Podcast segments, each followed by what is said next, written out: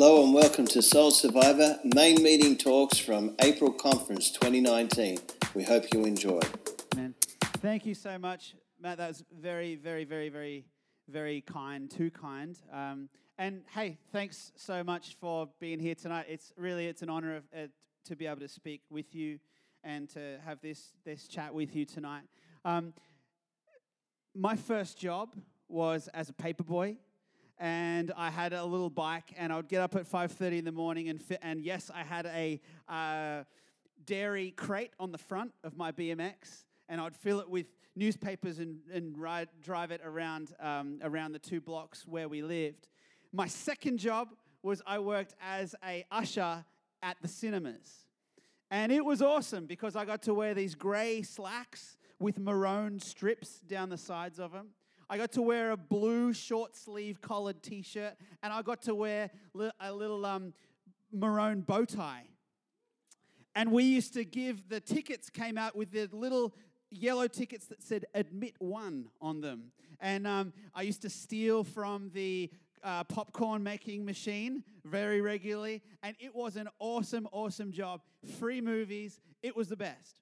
One of the bad things about this job was that it had a basement the old the cinema underneath the cinema was um, like the, it was four cinemas wide. So and underneath the cinema was one giant, big, long basement.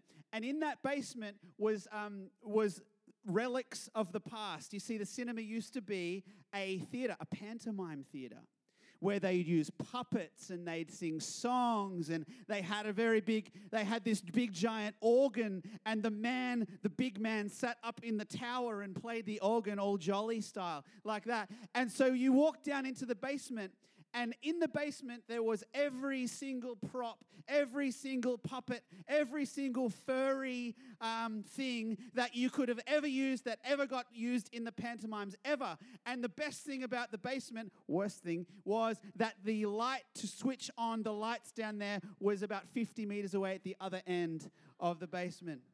So that's also where we made the ice creams.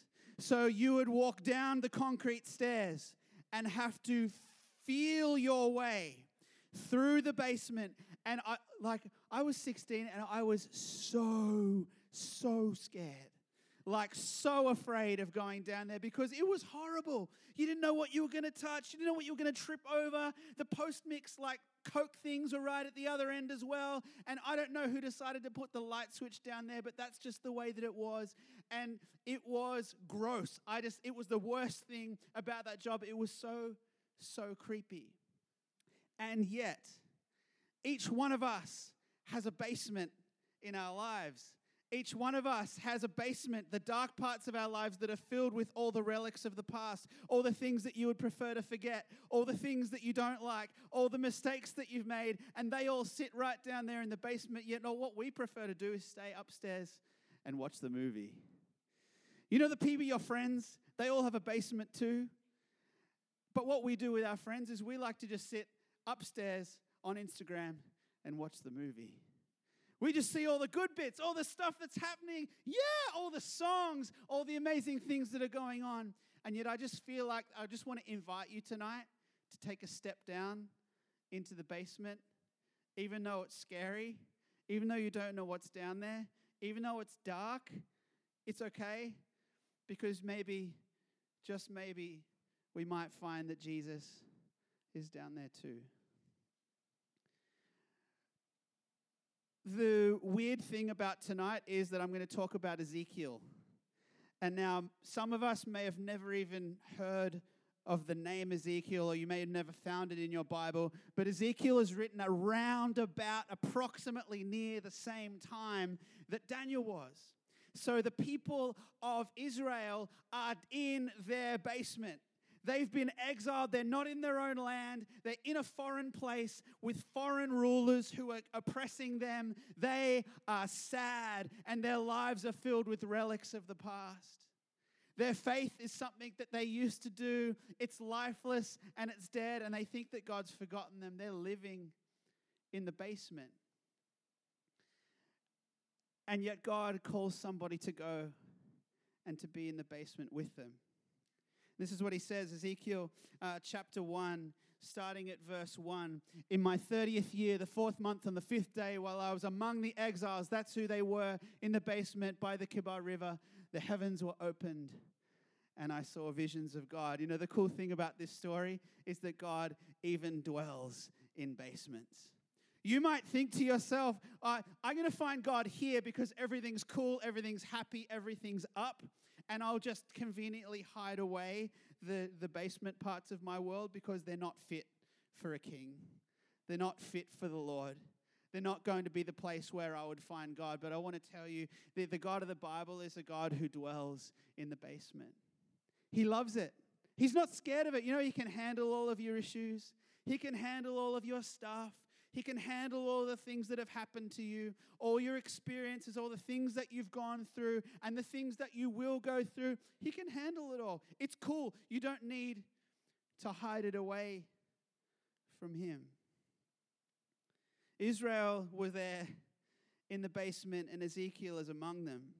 He says, in the 30th year, fourth month, fifth day, I was among the exiles. The heavens were open and I saw visions of God. I want to invite you to a couple of things tonight, and we're going to have a little bit of fun. Because the next thing that happens in this story is things get really, really weird. Now, I know Tom is the really weird Bible guy, so you can ask any question that you have about what I'm about to read to you. Ask Tom. He's your guy for this next passage of scripture, right? Because things are about to get really strange. Here we go. Verse 4 I looked, I saw a windstorm coming. Try and imagine this if you can, right? Just try and hold this in your mind's brain. Here we go. I looked, I saw a windstorm coming out of the north, immense cloud, flashing lightning, surrounded by brilliant light. Center of the fire looked like glowing metal, and in the fire was what looked like four living creatures. In their appearance, uh, in appearance, their form was human, but each of them had four faces and four wings. You getting me? Four faces, four wings, in the middle of a fire, in the middle of a storm, in the middle of a whirlwind that's in the middle of a cloud surrounded by light. All right, we're all following. In the appearance of form of human, each had four faces, four wings. Their legs were straight. That's good. Their feet were like those of a calf and gleamed like burnished bronze. Under their wings, on the four sides, they had human under their wings, on their four sides, they had human hands. Come on, everyone, show us your wing. And now show us the hand that's under your wing. Yeah, come on, do a soul survivor handshake now. Go on. Turn to the person next to you and do that weird soul S with the hand that's under your wing. Yes.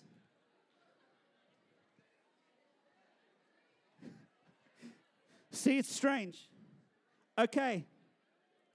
Here we go. Under the wings and the foreheads are human hands. All four of them had faces and wings, and the wings of one touched the wings of another. That's nice. Each one went straight ahead. They did not turn as they moved. Their faces looked like this. All right, you ready for their faces? Faces. You ready? This is sounding more and more like a pantomime basement than any ever before, isn't it? Their faces looked like this. Each of the four had the face of a human being, and on the right side had a face of a lion, on the left side, the face of an ox, and each also had the face of an eagle. Such were their faces. Such were their faces. They had each two wings spreading out upward, each wing touching of the creature on the other side, and each had two wings covering, covering its body. All right, now what I want you to do next is turn to the person next to you and give them your best because the, your, your human face is at the front, but your lion face is on one side. So go on. Give it to him. Give him your lion face. All right, now you're going to give him the ox face. Give him the ox face.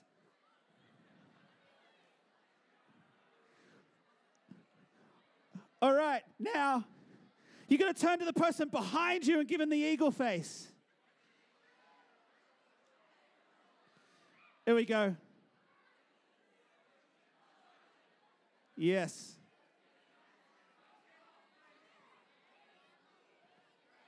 Okay, so here's my tip for you. Next time you're at school and you're at a party, All right, here's a scenario you're at a party now. And at the party, there are friends of yours who are doing drugs. All you have to say, drugs, I'm just going to go home and read Ezekiel 1. Right?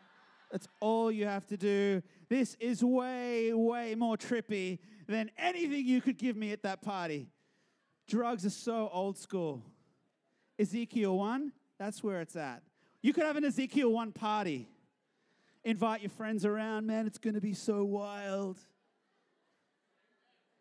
We're all going to have different faces.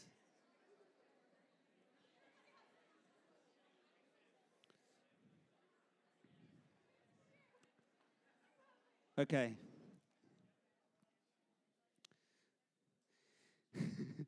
These are actually we find out later in the story that these are cherubim. These are these are like heavenly beings who are there to carry god's throne.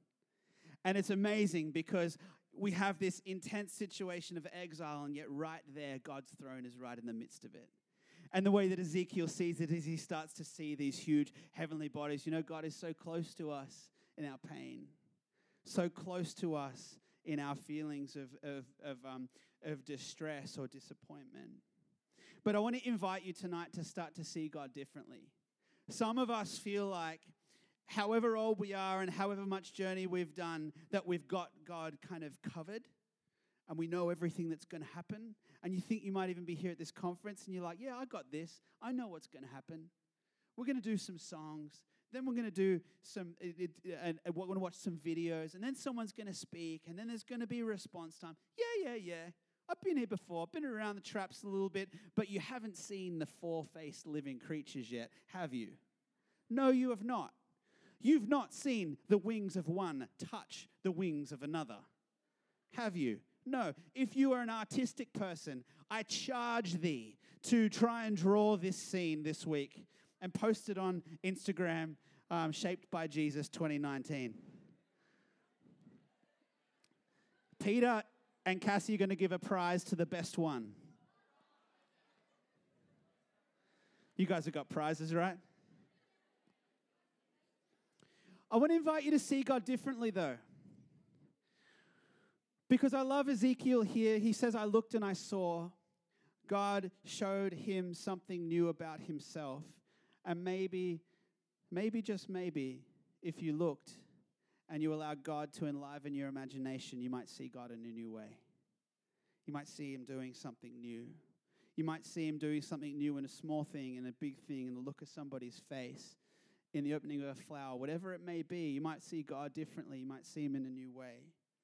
This week, I want to invite you to that he goes on, and Ezekiel then has, can, continues to have this vision, and he gets this call from God to go to these people who are in exile, to step down into their basement. And then we pick it up in Ezekiel 2, verse 9. He says, Then I looked and I saw a hand stretched out to me, and in it was a scroll which he unrolled before me. So God's hand comes out and unrolls a scroll in front of him. On both sides of it were written words of lament and warning and woe, because remember, they're in the basement.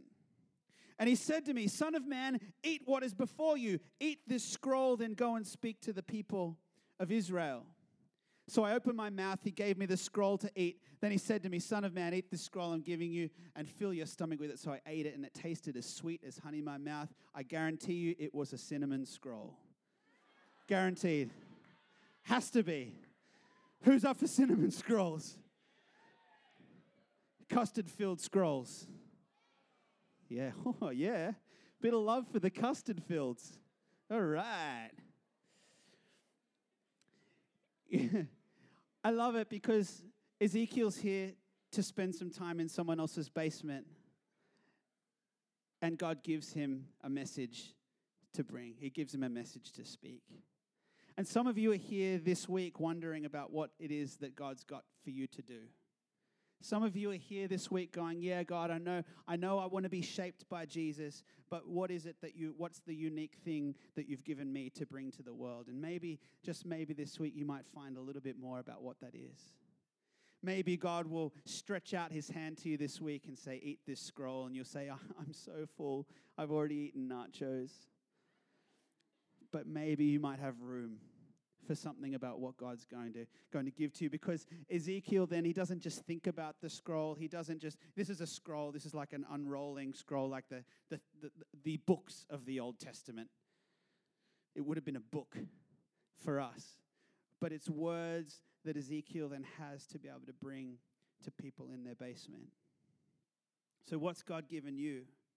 It's not just about knowledge, but about deep, deep acceptance. You see, Ezekiel doesn't just look at the scroll, but he takes it inside of himself. God's speaking to you this week, and I want to encourage you take it deep inside of yourself.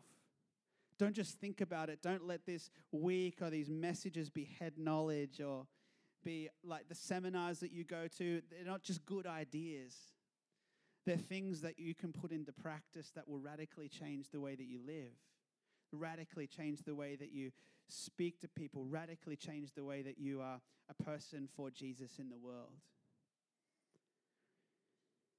And then so Ezekiel goes on.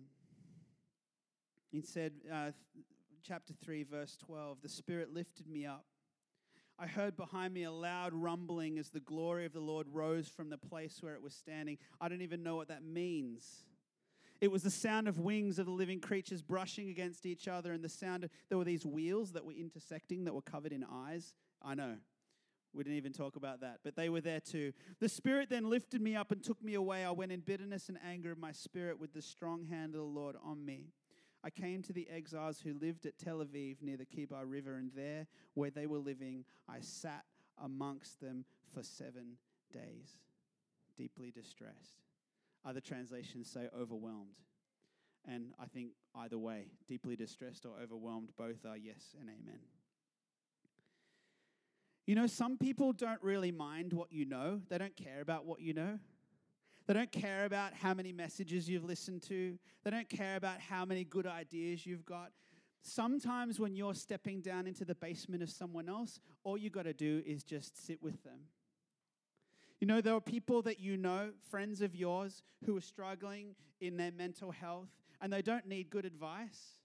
They don't need all these things like great ways of like working it through. They need you just to be there and sit with them in the basement. They need you to be there to just be present. There's a ministry of presence that happens that we get to carry as people who are shaped by Jesus. We, when we're shaped by Jesus, we know that it's not necessarily our words, it's not necessarily good ideas that are going to make the difference to people. Sometimes it's just sitting among them and being deeply distressed with them. The Bible says that we should mourn with those who mourn and celebrate with those who celebrate. That if one part of us is suffering, all of us are suffering. If one part of us are rejoicing, all of us are rejoicing. It's connected in that way. And Ezekiel here, before he brings a message that to the people in their basement, he sits with them. He sits with the exiles. And the weird thing is, it requires him to tap into the exiled part of, his, of himself, to connect with his own basement experience, to be able to sit in the basement with someone else. You see, we can live our lives above, above the, like on the screen. We can live our lives in the highlight reel of someone else. We can high five them when they do something cool or when they eat a really rad meal or, or, you know, or they get the handshake down. But what it is to be shaped by Jesus is to dive down into the basement with someone else and just be there with them. Just to sit there with them. And then, maybe then, give it seven days and then you might have something to share. There might be something to offer at that point. But God's going to highlight to you people in your world who need you to sit with them. To go to the exiles and sit with them and be deeply distressed with them. To give you compassion and empathy for people who maybe you don't even feel like you connect with that well, but that God's going to use you in that way as He shapes you like Jesus.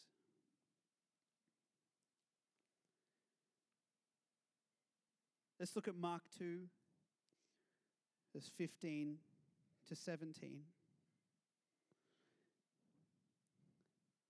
Jesus was having dinner at Levi's house. Many tax collectors and sinners were eating with him and his disciples, for there were many who followed him. When the teachers of the law, who were the Pharisees, saw him eating with sinners and tax collectors, they asked his disciples, Why does he eat with sinners and tax collectors? On hearing this, Jesus said to them, It's not healthy who need a doctor, but it's the sick.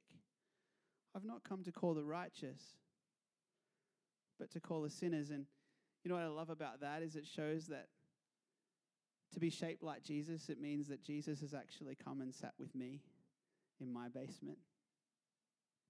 You know, I've, I have so many fears. I have so many things that, that you know, the broken parts of me, the parts of me where I feel like I need to perform, the parts of me where I feel like I need to lie or pump myself up, or the parts of me where I, I, I feel like I get too angry or too envious. These are all real parts of me, the parts of me that feel like an imposter that say, Oh, who are you, Matt, to speak to anyone because you've got this, this, this, this, this, and all these things wrong with you. And yet, in that place, I'm a tax collector and a sinner, and Jesus comes and sits with me. I'm exiled. I'm in my own basement, and Jesus comes and hangs out at my house. Comes out and sits with me in that place. And just a little bit, that means that then I have the uh, opportunity to sit with others in their pain and in their suffering too. To be shaped like Jesus means to get off the screen and to get down into the basement of someone else's life. It's weird, it's awkward, there's old, smelly stuff down there as you walk through. But there's an opportunity that we have to be more like Jesus in that way and to somehow um, embody the acceptance that he has of us and the love that he has for us and the kindness that he has toward us and the joy that he has toward us and be able to then to offer that in love to somebody else. See, the thing about the basement in the cinema was that the light was right at the other end. I wish the light was at the start, but it's not. It's so true for so many that they're going to need you to walk with them through all of that stuff and walk with them right to the other end to where the light is on the other side. And it's not going to come until you do that journey until you go all that way, until you make it right to the other side. It's just not going to come. Whereas God gives us that opportunity in love and in faith as we continue to be shaped by Him to walk down and hold someone else's hand in whatever it is that they're going through and sit with them, be with them, as Ezekiel did in this place. You know, beyond all of the Uh, beyond the amazing vision. And I do wish, I do pray that you begin to see God in a different way. Beyond the, the eating of the scroll. Yeah, and I do pray that God speaks to you and that you take his words and, and really embody them. Ezekiel's call was to sit with people and to be with where they were and to meet them where they were at, as Jesus himself has met us where we are. Can we stand together? I'd love to pray for us.